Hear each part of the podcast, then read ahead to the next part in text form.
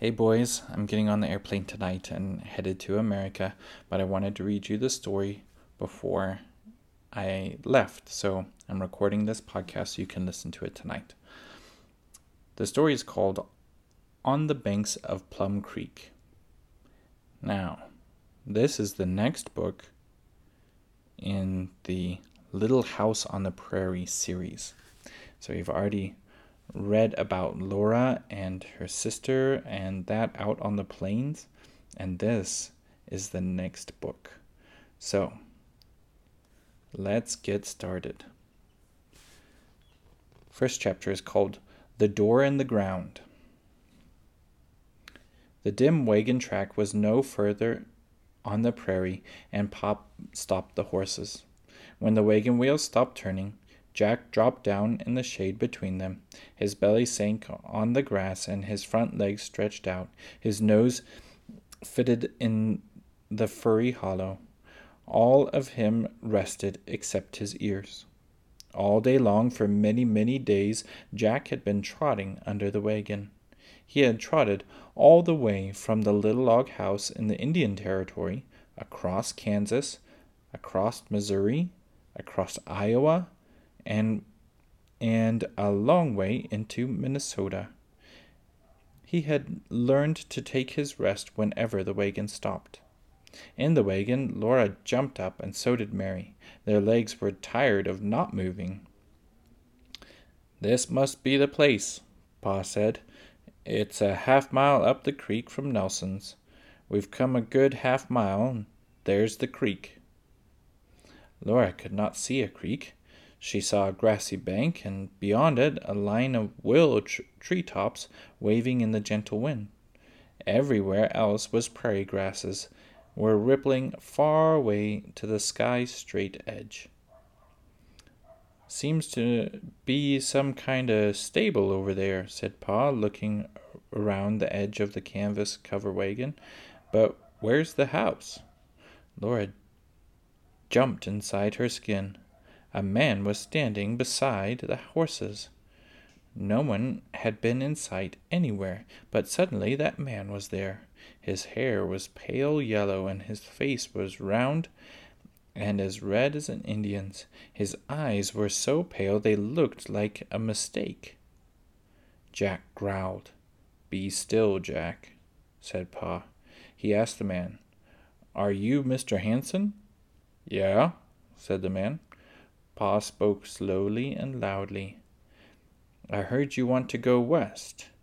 You trade your place? The man looked slowly at the wagon. He looked at the mustangs, Pete and Patty.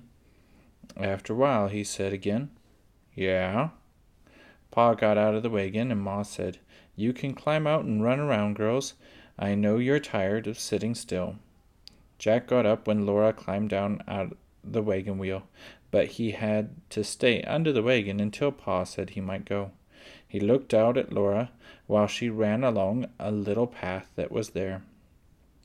The path went a- across the short sunny grass to the edge of the bank. Down below it was the creek, rippling and glistening in the sunshine. The willow trees grew up beyond the creek. Over the edge of the bank, the path turned and went slanting down close against the grassy bank that, that rose up like a wall. Laura went down to it cautiously. The bank rose up beside her till she could not see the wagon. There was only sky high above her, and down below her the water was talking to itself. Laura went a step farther, then one step more. The path stopped at a wider, flat place, where it turned and dropped down to the creek in stair steps. Then Laura saw the door. The door stood straight up in the grassy bank, where the path turned. It was like a house door, but whatever was behind it was under the ground. The door was shut. In front, in front of it lay two big dogs with ugly faces. They saw Laura and rose up slowly. Laura ran very fast up the path to the safe wagon, Mary was standing there, and Laura whispered to her, There's a door in the ground and two big dogs. She looked behind her, and the two dogs were coming. Jack's deep growl rolled from under the wagon. He showed those dogs his fierce teeth. Those your dogs? Pa said to Mr. Hanson. Mr. Hanson turned and spoke words that Laura could not understand, but the dogs understood. One behind the other, they slunk over the edge of that bank right down out of sight. Pa and Mr. Hanson walked slowly toward the stable. The stable was small and it was not made of logs. Grass grew on its walls, and its roof was covered with grow- growing grasses, blowing in the wind. Laura and Mary stayed near the wagon, where Jack was. They looked at the prairie grasses swaying and bending, and the yellow flowers nodding. Birds rose and flew and sank into the grasses. The sky curved very high, and its rim came neatly to the faraway edge of the round earth. When Pa and Mr. Hanson came back, they heard Pa say, All right, Hanson, we'll go up to town tomorrow and fix up the papers. Tonight we'll camp here. Yeah, yeah, Mr. Hanson agreed. Pa boosted Mary and Laura into the wagon and drove out on the prairie. He told Ma that he had traded Pete and Patty for Mr. Hanson's land. He had traded Bunny, the mule coat, and the covered wagon for Mr. Hanson's crops and his oxen. He unhitched Pete and Patty and led them to the creek to drink. He put them on their picket lines and helped Ma make camp for the night. Laura was quiet. She did not want to play. She did not. She was not hungry when they sat to eat by the campfire. The last night out, said Pa. Tomorrow we'll be settled again. The house is in the creek bank, Caroline. Oh, Charles, said Ma. A dugout? We've never had to live in a dugout yet. I think you'll find it very clean, Pa told her. Norwegians are clean people, and it will be snug for the winter. And that's not far away. Yes, it will be nice to be settled before snow flurries, Ma agreed. It's only till harvest the first it's only till I harvest the first wheat crop, said Pa. Then you'll have a fine house, and you'll have horses and maybe even a buggy. This is great wheat country, Caroline. Rich, level land with not a tree or a rock to contend with. I can't make out why Hanson sowed so such a small field. It must have been dry season, or Hanson ha- is no farmer.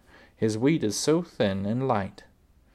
Beyond the firelight, Pete and Patty and Bunny were eating grass. They bit off they bit it off with sharp pulling crunches, and then stood chewing it, looking through through the dark at the low stars shining. They switched their tails peacefully. They did not know they had been traded. Laura was a big girl, seven years old, and she was too big to cry but she could not help asking, Pa, did you have to give him Pete and Patty? Did you, Pa? Pa drew her close to him in a cuddly hug.